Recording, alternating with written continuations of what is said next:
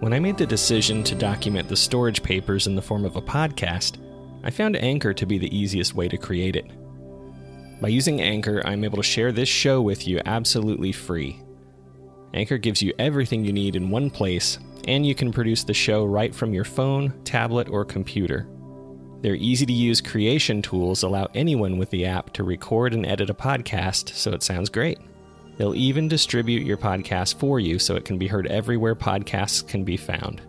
That includes Spotify, Apple Podcasts, Google Podcasts, and more. You can also easily make money from your podcast with no minimum listenership. So download the Anchor app or go to anchor.fm to get started.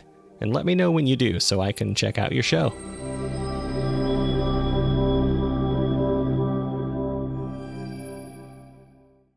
This podcast frequently contains graphic depictions and other topics or material that may be considered sensitive for some listeners. Nightmares, anxiety, and or difficulty sleeping may ensue. Discretion is advised. You're listening to the Storage Papers.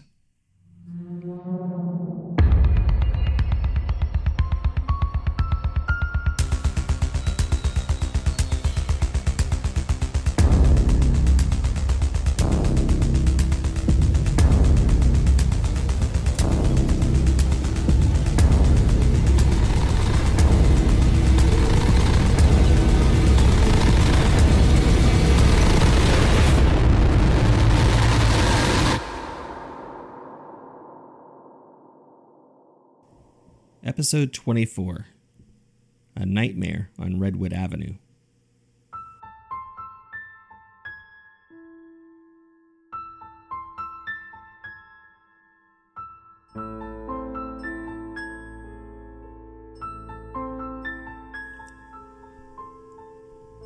This week's document is a nearly empty black and white composition notebook.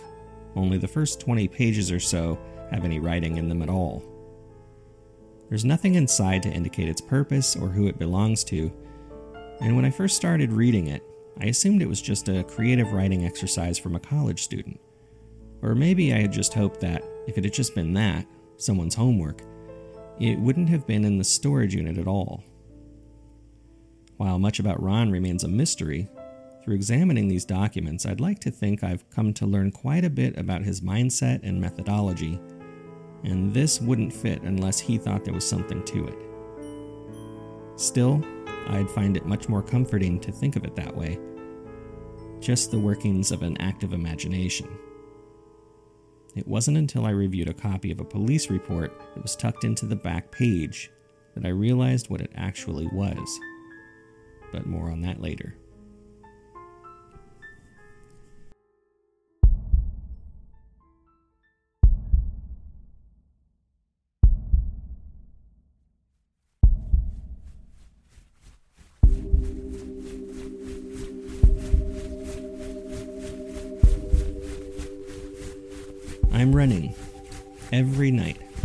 First thing I know. My legs are a blur, and my chest burns as I try to inhale more oxygen than my lungs can hold. I'm only vaguely aware of the burn, though. Just like I realize my legs are beginning to feel rubbery, and I'm on the cusp of misplacing my foot into a twisted ankle. But that's not what's on my mind. What keeps me placing each foot further into the unknown is what's behind me. At least I hope they're behind me. I don't dare look back, though. I can't. Taking any ounce of attention away from the task at hand, even for a split second, could spell the end for me. I know this to be more true than any religion or creed, so I keep running. I see a white light in the distance, just like I did last night, and the night before and every night as far back as I can remember since I was a child in a life that seems like a faraway dream. But I keep running. Maybe this time will be different. Although it seems impossible to hear anything over my gasping breath or pounding heart, I hear something that's not quite footsteps. It more closely resembles a waterfall, or a crashing wave, as that's more similar to what's actually there. It's like a tidal wave of darkness, ready to overtake me and suck me out into a sea of, I don't know. I don't want to know. And if I can make it to the light, maybe I won't have to know. I can see that there are actually multiple lights. I risk a glance at my surroundings as I press on. There's a thick scape of trees to either side, and overhead gnarled branches block out the moonless sky, all working together to create a fog of varying shades of gray and black around me. They could be running beside me, or even ahead of me, waiting for me to emerge from the woods to reveal that there was never any escape to begin with. But I know for certain they're behind me, so I keep running. I break past the woods and see that I'm in a small town now. I know this place. I don't know why, but it's instantly familiar. I don't have time to think about it though. I can't keep running. Not now, anyways. I have to stop. I need time for the burn to go away so I can make another break for it. Without pausing as the ground changes from white and dead grass flat against the dirt to the hard black pavement of a small street, I turn left at the first intersection and glance back at the woods. They haven't emerged from the tree line yet. Thank God for small miracles. Every house has an open door. Every house except one. I haven't seen it yet, but I know it's there. I continue down the street as it bends right and without hesitation run into the eighth house on the left. I haven't been in this one before. The black door, like almost all the others, is open, but that's the only way I can get in. Knowing the outcome before I try, I yank at the door handle in vain. It won't budge. It never will. After pulling with all the strength in me and making no progress, I pause. I can hear sound in the distance. An almost bassy squeaking like wet glass is being rubbed. Sound cuts through the night air. I have to hide, closed door or not. I walk past the entryway and further into the house, stepping as quickly and quietly as I can. But I feel like each step on the white tile floor creates a thunderous echo. Entering the kitchen, I see another open door. An unfurnished wooden staircase leads down into darkness. I hesitate, looking around for better options. I see a large chef knife laying on the gray marble counter and try to pick it up. It's like trying to lift a two ton brick. I know it is futile. I turn back to the basement door and reluctantly enter. Every step creaks and groans under my weight, as if protesting an intruder. There's no light down here, and I can just make out two more doors at the far end of the barren room by the faint light of the kitchen. I just took a step towards these rooms when the kitchen light flickers, and I freeze. My time is up. I spin and, in two swift steps, place myself underneath the staircase where I crouch. The light continues to flicker, and I hold my breath. My breathing is the least of my concerns, though. My heart may as well be broadcasting Morse code. Hey, I'm over here, under the stairs. Come get me. I place a hand on my chest, willing in vain my heart to slow to a quieter pace. It enters.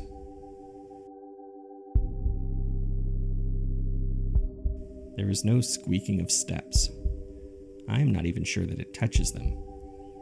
All I hear is a sopping, wet sound, like someone is squeezing slime against something as it descends into the basement. I see its vague, dark form between strobes of the light.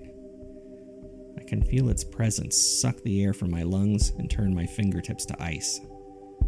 This is the closest they had ever been. I know it's not a matter of if, but when it will find me. It pauses at the foot of the stairs, and I silently pray it won't turn to see my eyes peeking between the steps. Instead, moving at a maddeningly slow pace, with head cocked to the side, it begins exploring the basement along the wall, its tongue extended against the cold stone as it does so. A trail of thick saliva drips behind it. I know what I have to do. I have to wait for it to get to the other side. It will go into the rooms. It has to. That's where I was going to hide. That's where, logically, I should have. Not out in the open. When it goes in, I'll make a break for it. It is my only shot. But I have to wait. I have to wait for it to go into the room, and I have to pray it's the only one of them in this house. I stare at it more intently than I'd ever looked at anything before as I slowly begin to stand up, ready to move as soon as it is out of my eye line. My peripheral vision is gone. All I can see is this shadow and the long tongue that hangs to the side. My head contacts the stair above me as I rise, and it spins around. I see its eyes.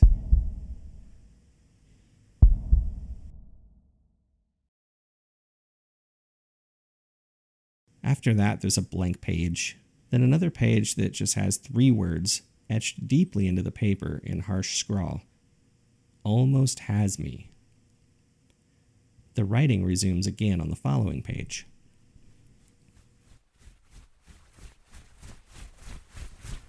I'm running.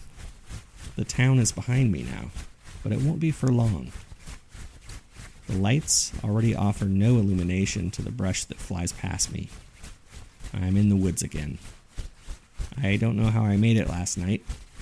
It must have turned into morning when our eyes met. It's the only thing that makes sense. But here I am.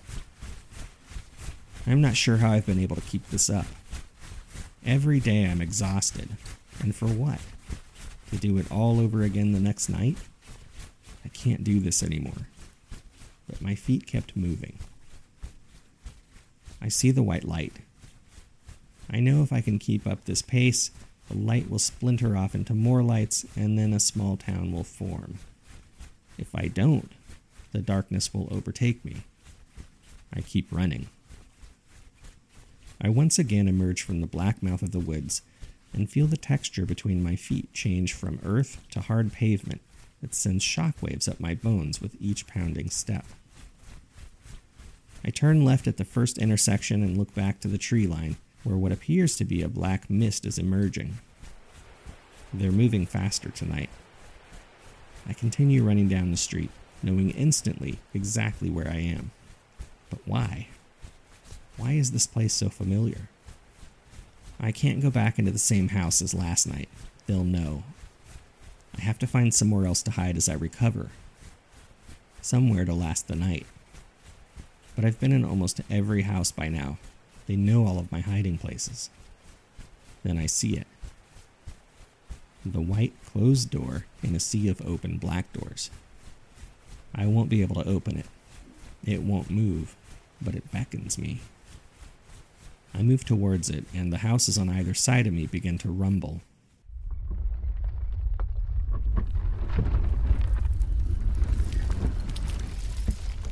Then, one by one, they collapse as the ground shifts.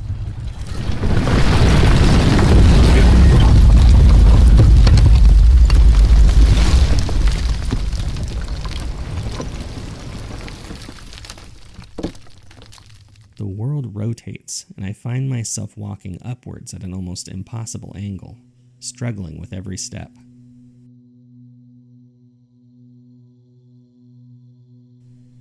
I see every structure around me fall and emit a cloud of black dust in their wake.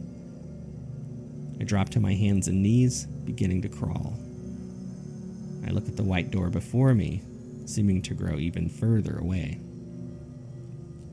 It suddenly occurs to me. I realize what this is now, why I know this place. This is where I grew up. Nobody had believed the stories I told of monsters licking their way through town. My dad told me it was just a bad dream. Maybe it was. Or maybe this is just where the monsters lived. Maybe when you fall asleep, you fall into their world. And when they find you, I don't know. I don't know what they'll do to me, but I don't want them to find me. I don't want to be trapped here with them.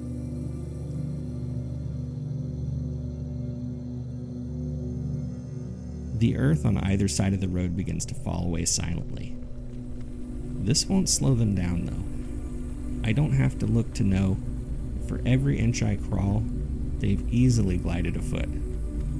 All it's done is limited my escape routes and made me that much easier to see. In my peripheral vision, I could see movement. It's black, but it's not them. I can barely differentiate anything from the black, starless sky, but I recognize the rectangles as doors. All the doors I had run past and been unable to budge. All the doors that had not offered shelter, but an invitation to all that is evil to come in and find me, to take me away.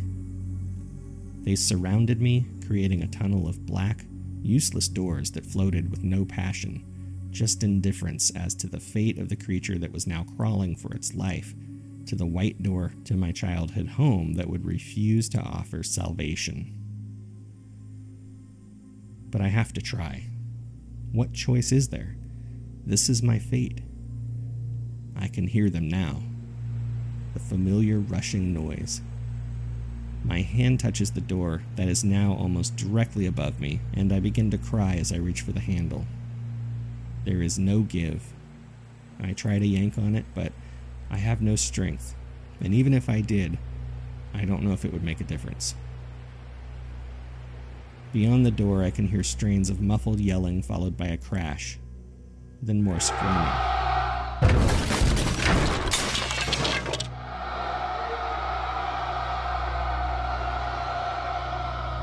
I slowly, with great effort, turn and rest my back against the closed white door. Of course, it was never going to open. They're not far away now, I can see the rough pavement slice their tongues as they move towards me, a trail of blood and saliva in their wake. There is no longer any urgency in their motions, and why should there be? They know I'm not going anywhere. It was always going to come to this. The white door, the only place in the world that offers protection, it would never allow me in. It's just the illusion of shelter, a false hope. The trauma that occurred there as the town stood idly by would always keep me out. Everyone had heard my pleas for rescue, but here we are, finally resting for a moment against the closed door. Maybe if I'm still here tomorrow, I can find a way to bring some matches or something into this world. I don't know how that would work, but this door and everything behind it offers nothing to me. I don't need to remind myself of it anymore. It won't save me. It never made me stronger despite what I wanted to believe. And thanks to these creatures growing ever closer, it certainly won't have the chance to kill me. It doesn't belong here. It has to go. I may be running out of time, and I may never escape this place. But for these last few moments that I have, I can take back everything that was stolen as a child.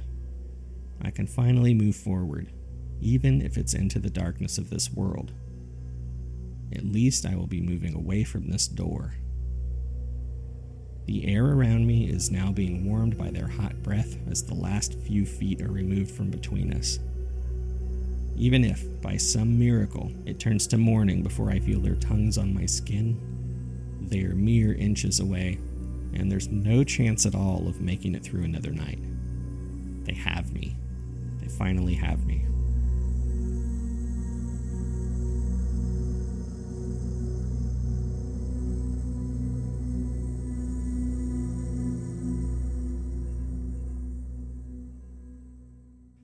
The next page just has two words on it, but they fill the entire page. Tomorrow night. The rest of the pages are blank. I double checked to make sure I wasn't missing anything, that's when I found the copy of the police report tucked in between the last page and the back cover that unfortunately shed some light on what I'd just read. Officer Daniels and Hears entered the apartment at approximately 10:30 a.m., responding to a request for a wellness check from a resident's employer due to multiple absences from work and seeming to display paranoid behavior that had been growing worse recently. The resident was found in bed, unresponsive to stimuli. There did not appear to be any drug use involved aside from a prescription sleep aid on the nightstand next to a notebook. The notebook appeared nonsensical. However, when contacting the doctor who'd written the prescription, he stated that the resident had been experiencing regular nightmares and, aside from the sleep aid, had recently begun a dream journal to analyze what happened in their mind every night. The doctor confirmed that the amount of pills remaining indicated the resident had been taking them as prescribed. The tox screen confirmed this, ruling out an overdose as the cause for the comatose state. The door was locked and foul play is not suspected. This is a medical matter clearly requiring no intervention from law enforcement. Due to this, the case is being closed.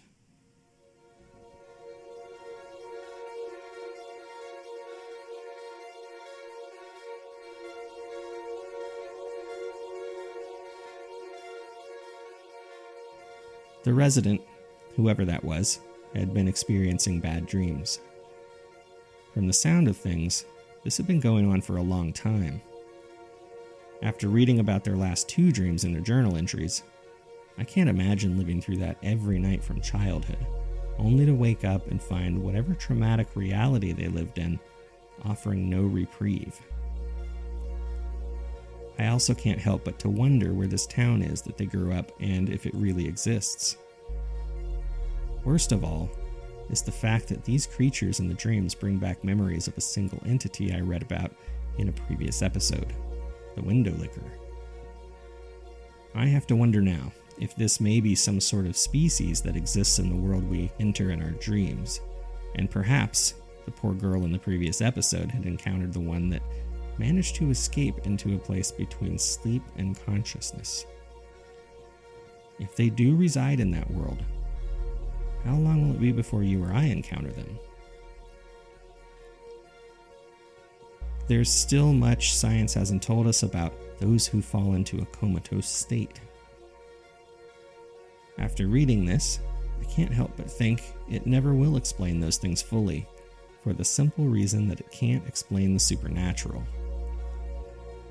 Either way, before I fall asleep tonight, I'm going to try to make my peace with, I'm not sure, myself, someone, the universe.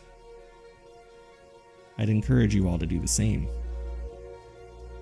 You just can't ever be sure that you won't encounter something uninvited in your dreams, or someplace in between. Thank you for listening to the Storage Papers please visit our website at thestoragepapers.com, where you can find all of the latest information about the show, including our social media accounts and various other ways you can connect with us. This episode was written by Nathan Lunsford and performed by Jeremy Enfinger. Special thanks to Nathan Lunsford for web design and episode art. Sound effects and music by Zapsplat. Episode music by Cody Ditzenberger Additional episode music by Kevin MacLeod at incompetech.com, licensed under Creative Commons by Attribution 3.0. I'll be back very soon with another case file for you.